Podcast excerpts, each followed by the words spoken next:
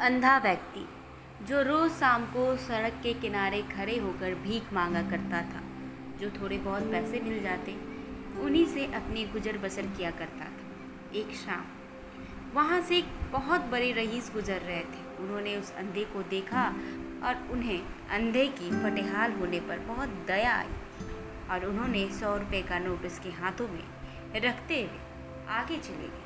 उस अंधे आदमी ने नोट को टटोल कर देखा और समझा कि किसी आदमी ने उसके साथ मज़ाक किया है, क्योंकि उसने सोचा भी ना था, क्योंकि अब तक उसे सिर्फ़ पाँच या दस रुपए के नोट ही मिला करते थे, जो कि हाथ में पकड़ने पर सौ की नोट की अपेक्षा वो बहुत छोटा लगता था और उसे लगा कि किसी ने सिर्फ़ कागज़ का टुकड़ा उसके हाथों में थमा दिया है और उसने नोट को खिन मन से कागज़ समझकर ज़मीन पर फेंक दिया।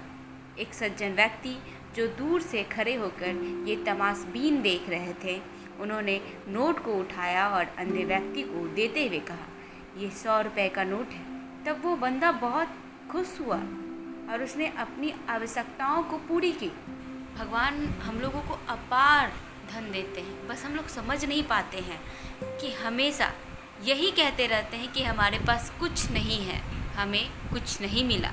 हम साधनहीन हैं, पर यदि हमें जो नहीं मिला है, उन सब की शिकायत को करना छोड़कर जो मिला है, उसकी महत्ता को समझें तो हमें मालूम पड़ेगा कि जो हम सबको मिला है, वो कम नहीं है, अद्भुत है, बेमिसाल है।